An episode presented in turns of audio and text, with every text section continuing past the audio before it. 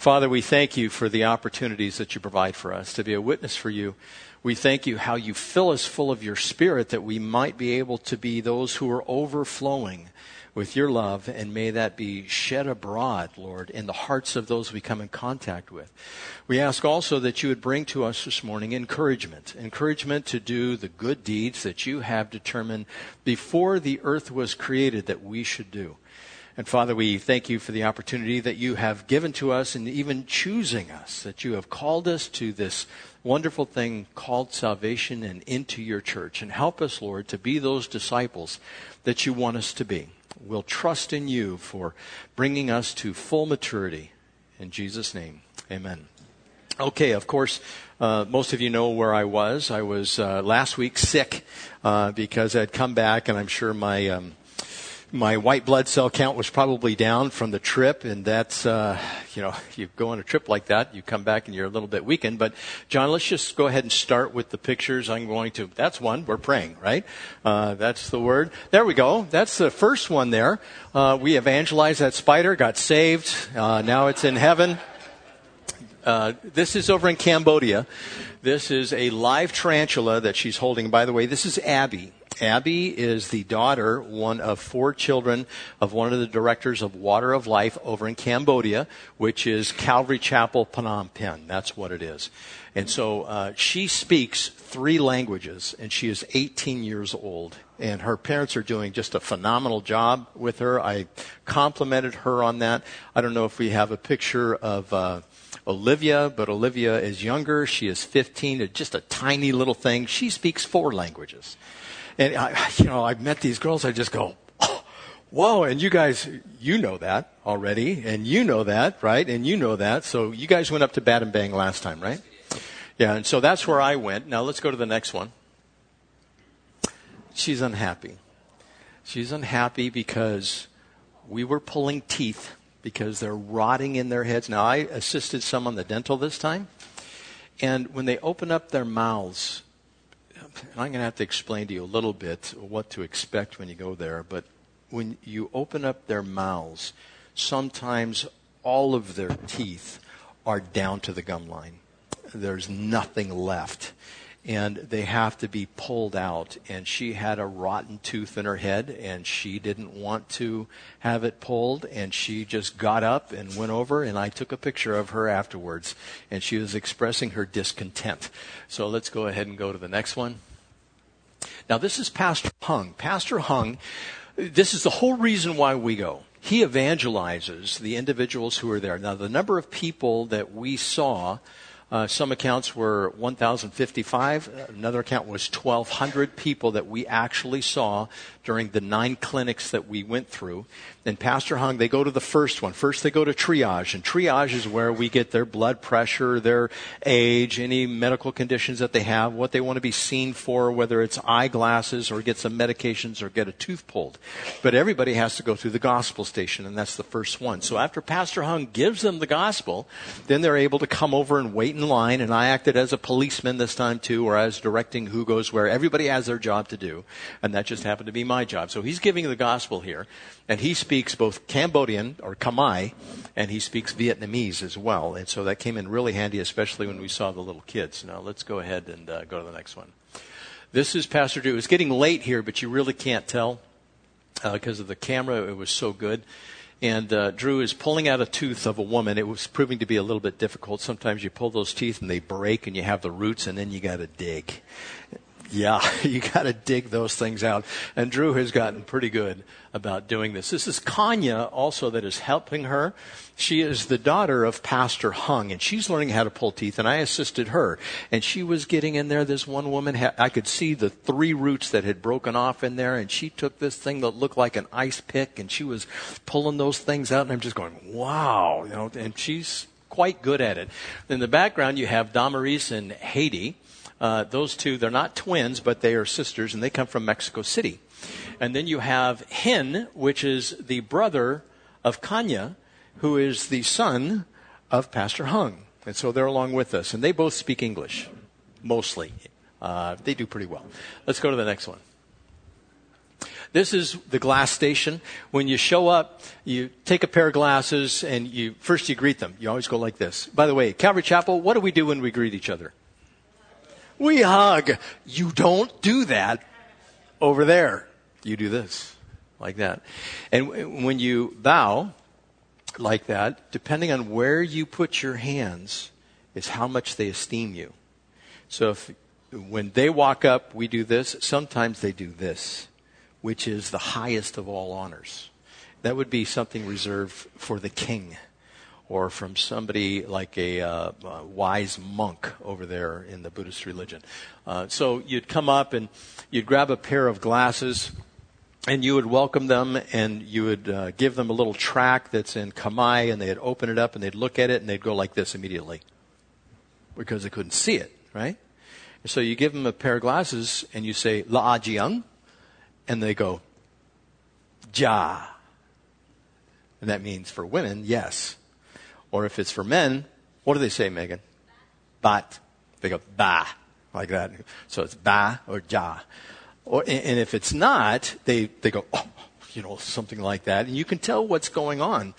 And you can say, after that, you try another pair of glasses. If it's not working, you say, Mui na la jiang and that means is this one better or the last one? And they're usually pointing, and we, as the glass station, we had to be autonomous almost because we didn't necessarily have an interpreter. And so sometimes you had to use them, but that's what we do with the glasses, the eyeglasses. Okay, let's go to the next one. Now, this is the pastor. You can't really see it, but he's missing most of his fingers. He doesn't have fingers here. And his wife was there, and they had a couple of kids, and this man is completely not completely crippled, but pretty much. And he's using these bamboo, one is a bamboo crutch, the other is a bamboo walking stick. And this was typical seeing somebody who is infirmed uh, physically over there. Let's go to the next one. And this is a church that we went to. Little baby there, you know, showing up. And a lot of times the moms would bring the little kids. We had a lot of little kids on this one. Let's go to the next one. She's happy she got a toothbrush. She's holding her toothbrush there, and her mom is behind her. And uh, I, you know, I always ask if I can take a picture, and they they're happy to let us take the pictures. But you can see what we are doing as we go over there as a church, and we've had several go from here, and there's more opportunities that lie ahead for us. Let's go to the next one. My favorite. this is platters full of bugs there are, now, I don't know if you can see it, not this tray right here, but that tray, the second one up, those are cockroaches that are three and a half inches to four inches long. They are humongous. And no, I didn't eat one of those. I was not interested. At the very end, you have a pile of tarantulas. Every one of these is either crickets or grasshoppers or cockroaches or whatever it is, and it's like a rest stop. So you pull up to this rest stop, and you can, you know, it's like getting some popcorn. You just take that stuff and you put it in a bag and you chew on it and you go down the road. It's like no big deal, right? And so uh, I know some are hoping to eat that, and Megan said this morning, rat. She wants to get rat. When I posted this on Facebook, she goes, "Oh, lucky," you know, eating the uh, tarantula. So let's go ahead and go to the next one. Now, this is a, a little girl. She was in the fishing village that we went to, and it was very poor and there were Cambodians mixed with Vietnamese. And Pastor Hung was able to separate the two. There's probably 50 children that showed up. And he gave them the gospel as well. And uh, they're, they're, probably her age, there are probably at least 20 uh, that were there. And we would look at them, and most of them were without their parents. They just came over and they would ask, uh, like a tooth or something, they had a tooth wrong. And Pastor Hung was able to talk to all of them and give all of them the gospel. Let's go on to the next one. Now, this was the first station that we went to. This is inside of a village, right in the middle of a, a little jungle area. And they wait for us. Uh, to go through triage. Triage is down here where the yellow tape is. And so we give them numbers. Uh, that little girl standing up, she has a number in her hand. And there's one like 32 right there. So we pass out numbers, and that's how we keep track of how many people we actually give service to in a particular day. Let's go to the next one. Now, here's the poor fishing village. Uh, this is their church. It has no lights, no water, dirt floor, uh, it cost $6,000 to bring the dirt in because it was a flat rice paddy plus build the building, all for $6,000. And it was a little warmer this day. And the green uh, that they have there is for the medical help. If you see the little tooth that has 13 on it, that means dental. That means they need to have a tooth pulled. So you have yellow for yellow teeth, you have green for green runny nose, and you have pink for pink eye, is how we do it. Let's go to the next one. We didn't give away too many glasses to those kids. Now, this is a typical um, Cambodian woman. That's her walking stick, and, and each one of us got one of these scarves. Uh, the men wear it around their neck, and sometimes the women wear it over their head. Pastor Hung gave us all one of those scarves. And when you guys go, you can get one at the uh, Russian market, by the way. Let's go to the next one. Oh, yeah, there it is. Eating the legs of the tarantula. Uh, it was a test. You know, can you do this? And, you know, it's, well, you'll just have to experience it. Let's go on to the next one. yeah, let's let's go to the. Well, first, that's the live one. That's the cooked one, and I'm eating a leg. Uh, I didn't. Kanya would come up and she'd break off the thorax, you know, the bulb on the end of the tarantula, and she'd bite into it. and She goes, "Oh, that's a good one." No, it's not a good one. Okay, next one. That's all the pictures. Okay, so I want to talk to you about this about this idea that we go and we give the gospel to those who are out there. It's a tremendous blessing to be able to do so, to go and minister to some of the poorest people in the world. It's difficult to communicate everything and the experiences that we experience on a trip like this because of the sight, sounds, and smells. They can't be transferred. We cannot bring that to you. You only get like a 1D representation of that and it's a 3D adventure. Like sight wise, to the extent the poverty in some areas, uh, it you look at it and you go, wow. And there are pockets, little pockets in Mexico where it's kind of similar, but it's still worse over there. And I'm told in Uganda it's even another step uh, that is impoverished. It's another step lower on the rung where we'll be going in uh, May but sound wise as well. You know, one of the things that we experienced over there, we'd go to the hotels and then at 5:30 in the morning you got up whether you wanted to or not, not because the alarm, but because the Buddhists would start chanting in the villages. And you know, wherever the Lord is not present, it's loud. That's been my experience. Like for instance the Muslim religion. What happens 5 times a day? the call to prayer. And what do they do? They blasted out the megaphones from the minarets that are out there. And the minaret has to be the tallest uh, structure inside of any village or any town. And so that's what they do. Five times a day it starts blaring. Over there, the Buddhists, same thing, and chanting the same thing over and over and over. The first place we went to, there's a wedding down the street, and the Buddhists will go to these weddings and they will chant. And it is as loud as you can imagine. You guys can testify to this that have been there before. And it's just incredible the sights and the sounds that are over there and what you get to experience. And, and then there's the smells. There are unique smells over there, some that are just overpowering. I've talked about this one before. You go into the Russian market, and if it's 100 degrees, it is almost stifling in the smells that come out of there because you have fish, live fish in bowls of water and raw meat hanging in there of all kinds. And, and I kind of avoid that area now. I just go to where I want to go to get something. But we cannot communicate these types of things to you. But uh, just about everything I'm going to explain to you, I've explained before. Maybe not all at once, but I want to put it in a package for you so that those who haven't heard this, they will understand what we're about and what we're doing. And I have a purpose in this, a fourfold purpose. For those who haven't heard, to instruct them how we're to reach out to the world. That's number one. Secondly, to remind us of the Lord's will concerning outreach. Thirdly, to spur everyone on to love and good deeds, because this is, again, what the Lord calls us to do, and to find our focus as a church concerning this outreach. And so, what we did we saw the pictures. We bring the gospel, and to define it one more time for you, the pastors, the local pastors are there. Pastor Hung has a good relationship with these pastors in all these villages that we go to. They are the local pastors. Some of the villages are nicer. Some of the villages are not so nice. The one that I said that cost $6,000, the people are living under a wood structure, sometimes with a hammock, most of the time not. Most of the time it's just boards or it's just sticks or it's just bamboo. And that's where they lay and that's where they sleep.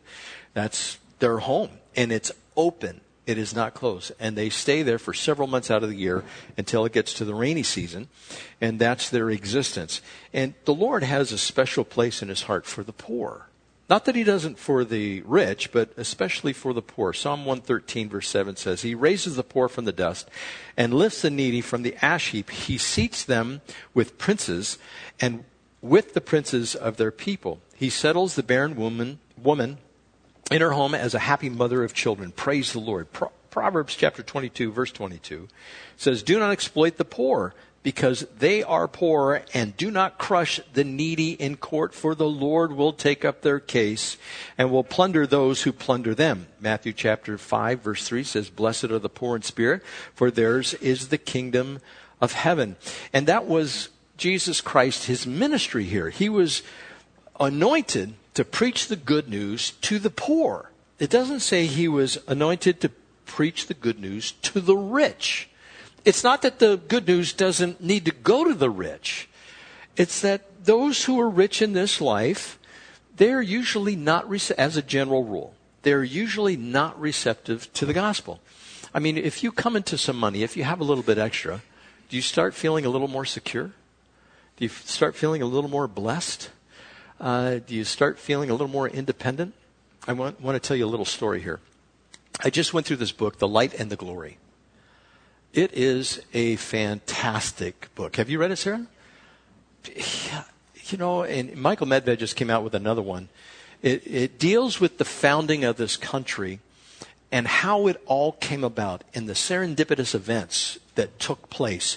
And there were so many of them, just, just random events that would take place that you would go, there's no way could that happen. Like, for instance, in uh, the Civil War, Abraham Lincoln, he was waiting for a sign from God on how to proceed with the battle, and he, he wouldn't do anything.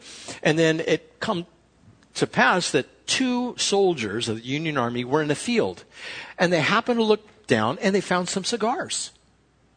And what are these cigars doing in this open field? And they took the cigars out, they were looking at them, but there were some rolled up pieces of paper in there. And the rolled up pieces of paper were the complete plans of General Lee, what he was going to do, and it got it back to Abraham Lincoln, and that was what Abraham Lincoln was waiting for, was that particular sign to prepare for the battle. Because of that, the war was won. Little things like that, or Washington when he was fighting. A lot of times Washington would be out there and he would be fighting these battles and he goes, it's lost, we're not going to make it. And so he would skip out he, he would go somewhere, but when he would skip out, there'd be like only one exit. He'd have to go over a river. And there's no way that they could do it even under the cover of a full moon and a clear night. So what happened? A fog came in that you could only see somebody six feet away. He got thousands of men out of the area, and by the time morning came and the sun lifted, everyone was gone. And the British were going, what happened here? I mean, over and over. Washington had four bullet holes in his coat. Went all the way through he wasn't hit. And he wrote about this to his sister. And, and there are just dozens and dozens and dozens of these examples. For instance, the Puritans, when they come over, we owe a lot to the Puritans, even though they are mischaracterized in Scripture, are not in Scripture, mischaracterized in history. The things that they did. One particular story I will tell you. Um, now, I, uh, on occasion, I listen to talk radio I'll go through the different people who are on there, like Rush Limbaugh, and he has a thing on Thanksgiving. Rush Limbaugh says, The thing that made Thanksgiving great was when William Bradford divided up the land instead of making it like a commune, and people were able to grow their own food. And because of that, they were able to keep what they had. So they had two plantings. One planting was for the communal well being, the other planting was you could keep all you wanted. And so the hearts of the people were revived. We get to keep this. This is good. Money, money, money. And the Lord came along and he struck the first planting with a drought. And they didn't get much return. And the second one, the plants were coming up and they were just like wilting on the vine. So the Puritans, they turned to God and said, God, what have we done to deserve this? And they all repented because they felt their hearts were turned towards greed. And they repented. They had a day of fasting and humiliation. They turned to the Lord and said, Forgive us, Lord, for this because we're seeing how we can benefit. And after that, even the Indians marveled how there were 14 straight days of rain, just a light rain that watered the ground, and these plants revived, and they had an overabundance of a harvest. It was things like this that the Puritans did that sometimes, like even Rush Limbaugh, he left that out of the story.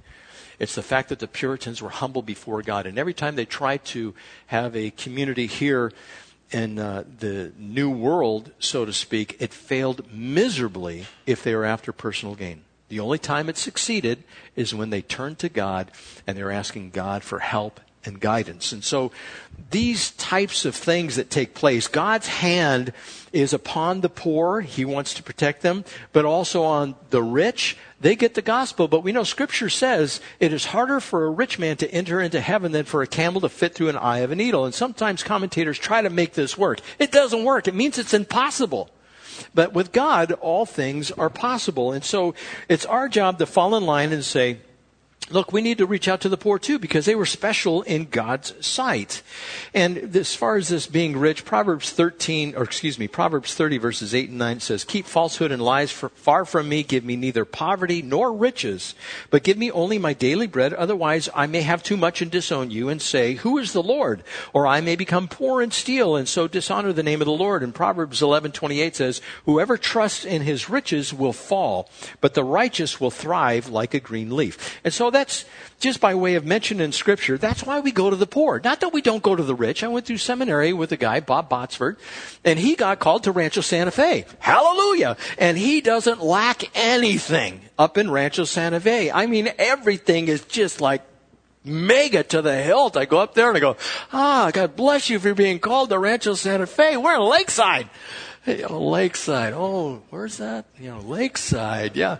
And it doesn't matter where we're called. It just matters that we are faithful, whoever gets called, to bring the gospel to whomever comes. That's it. And so whether it's the rich or the poor, it's just that the poor have a special place in the mind of God. So who are the poor in this country? Let me read you something by a scholar. His name is James Q. Wilson. The poorest in America today live a better life than all but the richest persons 100 years ago. In 2005, the typical household defined as poor by the government had a car, an air conditioner. For entertainment, the household had two color televisions, cable, or satellite TV, a DVD player, and a VCR. If there were children, especially boys in the home, the family had a game system such as an Xbox or PlayStation. In the kitchen, the household had a refrigerator, an oven, a stove, a microwave, other household conveniences, including a clothes washer, clothes dryer, ceiling fans, a corded phone, and a coffee maker. That's the poor, by and large, in this country. You go over to Cambodia, you go over to Africa, that's not the case. Not that the poor don't need the gospel here, they do, and we're to focus on that as well. But the God, our God, has a special place for those who are truly poor, that have absolutely nothing, not even shoes on their feet. And in our country, just to give you a few statistics here, life expectancy in the United States of America in 2014, the average age, 79, almost 70 or excuse me, 80 years. We can expect to live that long. Life expectancy in Cambodia in 2014, 63. Life expectancy in Uganda, 54. For every 1,000 live births, infant mortality rate in the United States is six. So six children out of every thousand die. Infant mortality rates in Cambodia in 2014, 51. And so you, you see the difference here, and that's down from a high of 75 in 2003. And so you can see the difference in the cultures. Now, that's who we ministered to. Now, why did we do this? Because of the Great Commission. I think most of you are familiar with Matthew chapter 28 verse 18. Then the Lord Jesus came to them and said, All authority in heaven and on earth has been given to me. Therefore go and make disciples of all nations, baptizing them in the name of the Father, Son, and the Holy Spirit, and teaching them to obey everything I have commanded you. And surely I'm with you always to the very end of the age. And so we go and we give the gospel, and the local pastors, they come in and they minister to the people in those villages. They are the ones that pick up what we are unable to do. Now, who can do this? Not everyone can go on a trip like this because there is so much that you encounter that you may not be prepared for. For instance, there are fears people have fear of what may happen, fear of getting sick. In the village where we had those 50 kids, you saw those kids sitting there, that was just part of them. We brought them in and you could tell there were nits all through their hair, lice. They were just infested with lice. And we all let each other know, like, be careful. You know, make sure you're checking everything. And, and they are just full of that type of insect there. There, there are others, but certainly those live in the heads of all the kids because they basically live out in the fields is where they are. And they play in the fields and they romp around out there and they work in the fields even the little kids do. There's a fear of getting sick with tuberculosis. Sometimes people show up this particular uh, trip. I remember abby was talking to a woman and she started coughing. And she started coughing right at her. And abby's going oh you know like that. So we got her a mask and we put a mask on her. There's there's always a chance that you could get something like that. The entire team, almost the entire team on this trip got sick in some way, whether it was uh, severe headaches, migraines, uh, colds, um, the diarrhea, the vomiting, uh, that took place. Uh, the guy that was my roommate, uh, I was out for two days. He was out for a total of four, but didn't get better until he got back here. We took a prescription of Cipro because we have medication with us. And we were sharing the bathroom. And I'm going, Are you done yet? you know, and, oh, I'll be right out, you know, and, and so we'd have to shift and, and, you know, toilet paper over there is a premium. They don't always have toilet paper. What do they have over there? Do you guys know what they have? You know that little thing on your sink that you pull up and you rinse off your plates with, that's what they have. And the water is cold. Um, to, and th- that's what a lot of the people use over there. Now, I don't mean to be too graphic, but I don't want to hide what it is when you go over there. And, you know, my uh, roommate Sean and myself, we got to know each other really well. You know, it's like there's, there's nothing that's hidden in that kind of condition. And if you're a real private person, well, you're going to have to lose that if you go over there because there's really no privacy whatsoever, especially if somebody getting sick. There's a fear of bugs, a fear of flying. And by the way, uh, this one night we went to another city and uh, Sean was in my room and he turned over. He was getting better. And uh, I was checking my phone. I was posting some of the pictures on Facebook as it gets late and you guys would just be getting up. And I have my phone on. I, I'm holding it like this, and all of a sudden something flying came right down, and I, you know, I'm shooing it away. Then it landed right on my head, you know, and then I'm, I'm moving it off of my head, and then I finally I, I squish it with my hand, and I throw it on the ground. and go, oh, Look at the size of that one, you know, and so there are bugs everywhere. In this same hotel, it, it is marble floors in the hallways, and, you know, they have them all clean. You wake up in the morning and it's covered like dust with all these gnats and, and little insects that are there. That, that is how the people live over there. And you have them in your room and you can get uh, malaria, you can get dengue fever. Uh, you can have fear of engaging strangers. There can be physical disabilities that may limit somebody, lack of funds, lack of desire, uh, lack of comfort, because you definitely have to give up comfort to go over there. There are disqualifiers for people that go over there too. Attitude, self centeredness, lack of maturity, a complainer. We will not take anybody who complains. And if somebody complains, we tell them, stop complaining. And of course, you know, usually goes, well, I'm just stating some facts. No, I'm sorry. it's just complaining. You, nobody gets to complain when they go over there. And some people who want to go, we have them uh, fill out a form. And sometimes that form is a disqualifier. They just say, no, nah, I'm not going to do this or I'm not going to do that. On these trips, everybody who goes is going to be tested. It's just not the ministering to others that takes place, it's the shaping of the individual that goes. God intends for those people who go to be shaped. Now, how do you think it is if it's 90 to 100 degrees outside, you are sweating bullets, you're uncomfortable, you're standing up, you're leaning over the people, you're trying to smile, it's all good, there are bugs flying around, you're feeling a little hungry, then you're feeling a little sick, and all these people are showing up counting on you to give them a little bit of assistance, and then somebody over here says, Hey, can you bring me that? And You go, Stop snapping at me, you know, and you, you start going back and forth like that, and you get tested. Like, how patient do you think you really are?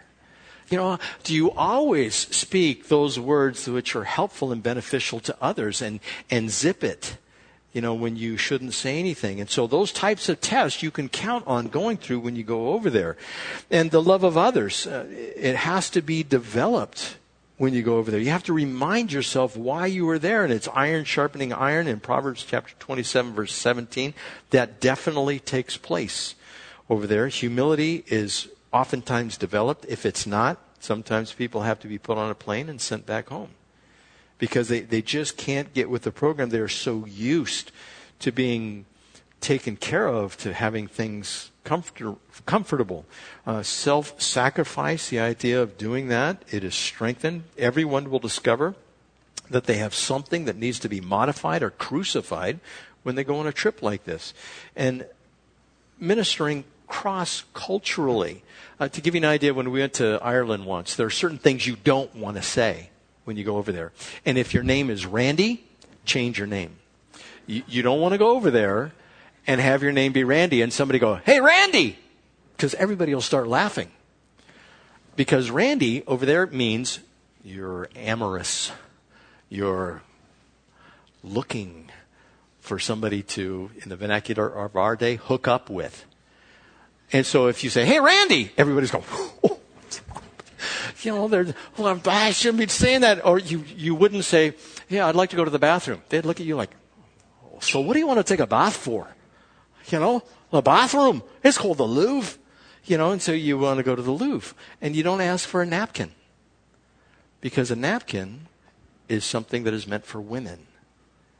It is not something that you get at the dinner table. If you're at a dinner table and you say, Can I have a napkin, please? They go, Wow. Oh, you're wrecking my head. What are you talking about? You know, and so they, they would get all upset. Same thing over in Cambodia. There's certain things you don't do over there, and you have to learn how to fit into their culture. You have to become like one of them, like Hudson Taylor going over to China. He completely assimilated into their culture.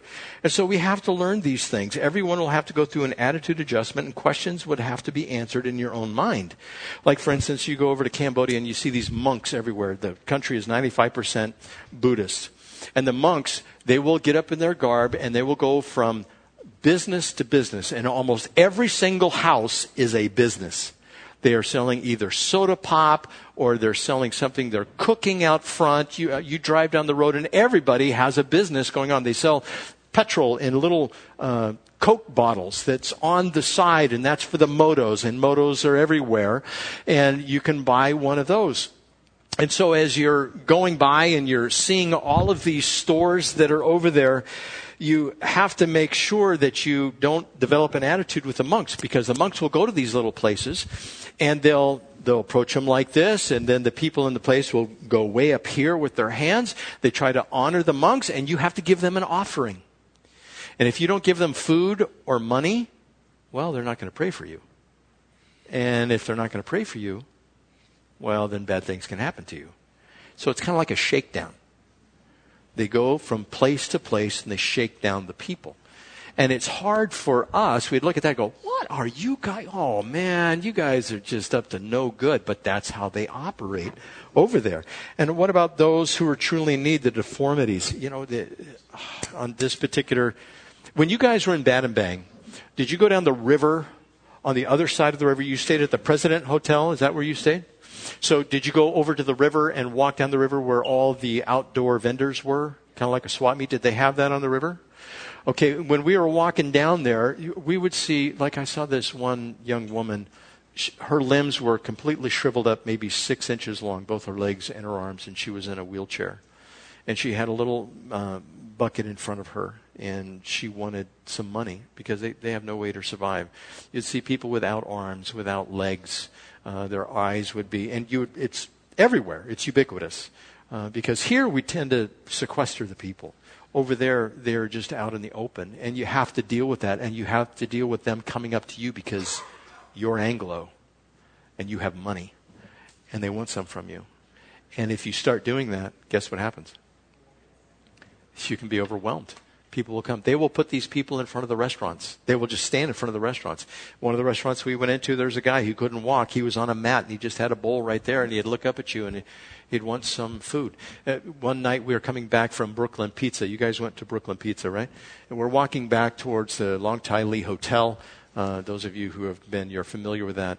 And there was this mother, this young mother, and she had what looked like a contraption, a cart, a wheelbarrow. She had all of her belongings in there, and she had one infant and a little toddler, and she was going to spend the night underneath the light on the concrete outside. She had nothing at all. And you think, something has to be done for her. And this is all throughout the country. And uh, one of the members of our crew, they did a little something for her. But, you know, it's like you, how do you remedy something like that? We only can provide a band aid. Uh, you know, the, the cold water in the showers, you might have those. Again, the smells, the lice, the disease that are over there, the culture shock when you return. You have a tendency to come back and look at everybody else and say, So what are you doing? How come you're here? You know, you, you ought to be getting up and going. You know, one person I used to like a lot was, uh, and I still do, uh, he is no longer living, was Keith Green. And he came when he was uh, in his ministry. Uh, this goes way back, you know, late 70s, 80s. And he would basically bring condemnation on people who were remaining in the United States. It wasn't who should go, it's who should stay. And we have to battle with that as well. And you might think of yourself more spiritual because you've gone and you've experienced these things and you you have to guard against that you know these people that we go to they are sinners just like us and we need God's grace just like they do so this is what we did and why we did it who can do it when we can do it it's when God opens up a door when God says okay here's an open door you know, before we got involved in this, I was praying like mad. Lord, open the door for us to go places, to do things. And He did. He opened up this door for us to be able to go.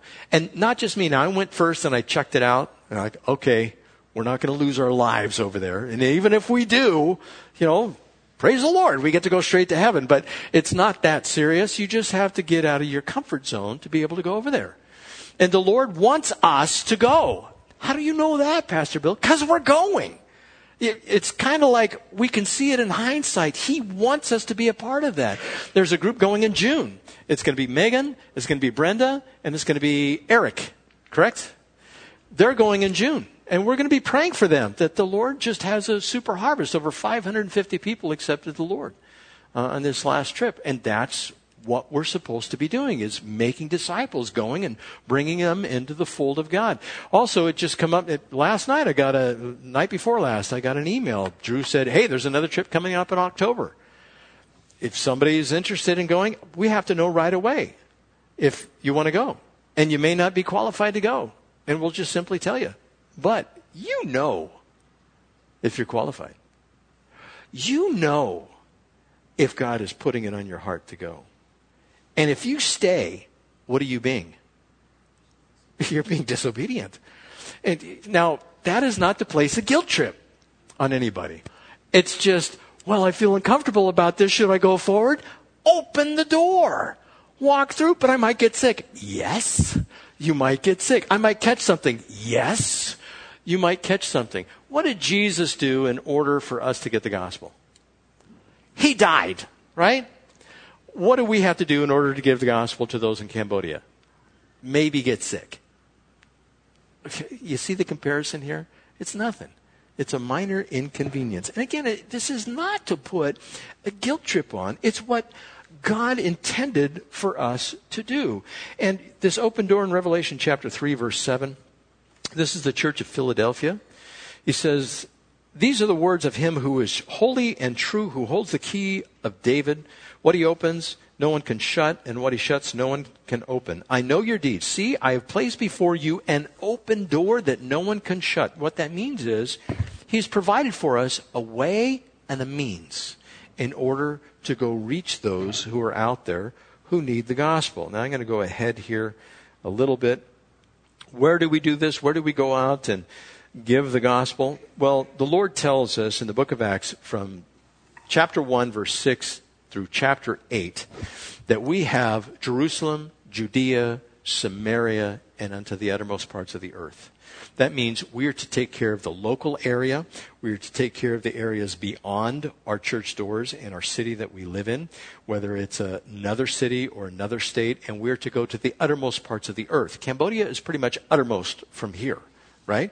And so is Africa. And so that's where God wants us to go, according to Scripture. And we want to do everything according to Scripture. And so if He places that before us, we know it's His will. All we have to do is walk through. The only thing that lacks is our will. And we have to be willing. We have to say, okay, I'm going to sacrifice. Now, I, I do need to say this. Up until this time, everybody that has gone has provided their own financial support, or they've asked for financial support from others who are there. The cost of a flight, like right now in October, it's $818, and that's cheap. It has been up to $1,200 for a single flight. When you get over there, you also have to contribute 1,000 to $1,100 because that pays for the $2,000 worth of medical stuff that's there. It also buys new dental equipment. It also pays for the translators. It pays for the transportation. It pays for the hotels. And so it can be $2,000 plus to go. And people have been sacrificing out of their own pockets in order to go. Hopefully, in the future, the church will get the vision and we can help relieve some of that where we all participate in sending off people where we support missionaries around the world. This is the same type of thing. We would support our own people in going out. So we are to be a witness, not only here locally, and we do that with Christmas on the Main. We've been involved in some witnessing. I know you've been to Parkway Plaza, right? And that's coming up, and you get the emails on that, correct? where you can go and witness. If you've never witnessed before, it's a great thing. It gets you all shaken up on the inside. You tell somebody about the gospel of Jesus Christ right in the middle of Parkway Plaza. We've done it down in Mission Beach. We've done it here, Christmas on the Main in Lakeside. And so we're trying to cover all of these bases. Been to the prisons. I've been to the prisons a couple of times to talk to people over there. We're to write letters. We're to visit them whenever we can. And the people in the, that are shut-ins in the uh, convalescent homes, you know, that's how we're supposed to reach out. And at different times we have done this. And those people who remain behind that can't go, and not everybody everybody can go. They can participate in supporting the ministry. Now, at this point, I'm not going to pass bags. We don't pass bags here. If you think you want to support something like this, you just drop it in the guy box. I don't want to know who does and who doesn't. That's fine. The Lord can know that. And you can support somebody who is going. You can add to the general funds, so to speak, to make sure that the ministry just keeps on going forward because you believe this is God's desire, this is God's plan for this particular church. Now, a couple of last thoughts on this. Going to a place like Cambodia, it's not a vacation. Some people, you know, when I, they would ask where I'm going, why I'm not going to be here they say, Oh, well, have a nice time on your vacation. and I tell them, it's, it's not a vacation. You know, going to Battambang, what is it, eight hours? you have every suitcase that's filled with all the drugs and all the glasses and all the clothes and all the backpacks, and you're like this for eight hours, traveling with maybe nine people in a van, and you might have some leg room, you might not have some leg room, and the driving to, you can just talk to those who have gone before. The driving over there, sometimes you just have to put your head down and close your eyes. Because the traffic, I mean, Hin, the way Hin would drive, he'd get inches away from the moto in front of him. And, you know, I am tensing up like this as I think he's going to hit him. And he just keeps on driving. You know, it's no big deal. And the moto's weaving in and out. And you just got to put your head down sometimes. So it's not a vacation. It can be a time of tenseness. You may get sick. You may not get sick. Lord may have mercy on the whole group that goes over there. And here, I, I believe it is not good, and I've talked with Patty about this, and she understands my feeling. It's not good that a couple go together. Why? If you have a married couple, and the wife is there and the husband is there, if the wife needs something, who is she going to turn to? Uh, the husband, right? And so the husband has to stop what he's doing, minister to the wife, right? What happens if he doesn't? It's going to be a long trip home. And it is 13 hours, almost 14 hours on that plane going back and forth. And so when you get over in a missionary adventure like that, if you're married, I, have seen it where it just kind of disintegrates sometimes. I remember over in Ireland, they're a young couple, they were married for about a year, and she was upset about something. I don't know what it was. And he just turned around to me and goes, That's all he could do. And I'm going, oh man, you know, and they're going back to the place. And, she, uh, and I've seen this before. And you need to pray for Damaris because her and her husband are going over to Africa. And she's the doctor and he's the administrator kind of that makes all of this happen. And, and so, you know, I'm going to be praying for them. It's just not good. Send one or the other and then you can flip and you can go. I've told Patty I would send her. You know, and, but maybe it's not her thing, you know, to do that. She definitely doesn't like bugs. That's one thing she doesn't like. And so it, it's not a good idea for couples to go. It's probably uh, not to be viewed, as, certainly is not to be viewed as a vacation. You can expect to be impacted. It's a double edged sword. You go over there and your heart can break. If you have the heart of God, you look at them, and God works on us when we're over there and you look at them and you go, oh man, how do, how do you relieve the suffering? And we're trying to do some of that over there, especially eternally speaking. But at the same time, it's that double edged sword. Not only do you make headway, spiritually speaking, but the Lord turns that sword on us and He carves out what is not good. And He does that using the other people that are there. And so you have to expect that. Now, just pray that the Lord provides for this international outreach. And I do want to remind you that there is a trip in June. There's one in May to Africa. And October, Lord willing, maybe we'll send some people from here as well. So this is my encouragement to you. Pray and ask the Lord, does he want you to go? Pray and ask the Lord, does he want you to give so that somebody else may go? Maybe you can cover the whole expense, the $1,000, $1,100, or maybe you can just give 10 or 5. It's up to you what you want to do. If there is extra uh, that we have over and above our expenses, we're going to be pouring some into that. And if the Lord calls you, start praying now. Because you get over there, you can have problems. And you can think, when's it going to end? You know, when you're really sick, you just call out to the Lord and you say, Lord, please, a little relief here you know, just just a smidgen. Oh, excuse me, I got to get up. And you have to, you know, go use the restroom if he's not answering the prayers. And the Lord, I know, he's just sitting there patiently and he's saying, Don't worry, things will be fine. You're going to go back to your little comfort zone and the Lord will shape you. And that's what God wants. He wants to shape us, He wants to move us forward. And unless we take chances, not reckless chances, but if we just take chances, reach out and say, God, use me, we will not grow. And God wants us to grow. That's my prayer for you, that you grow. Let's pray. Father, we thank you. We thank you that you have chosen us here in Lakeside to reach out to the world. We don't do a lot, Lord, but we do what you have commanded. At least that's our goal.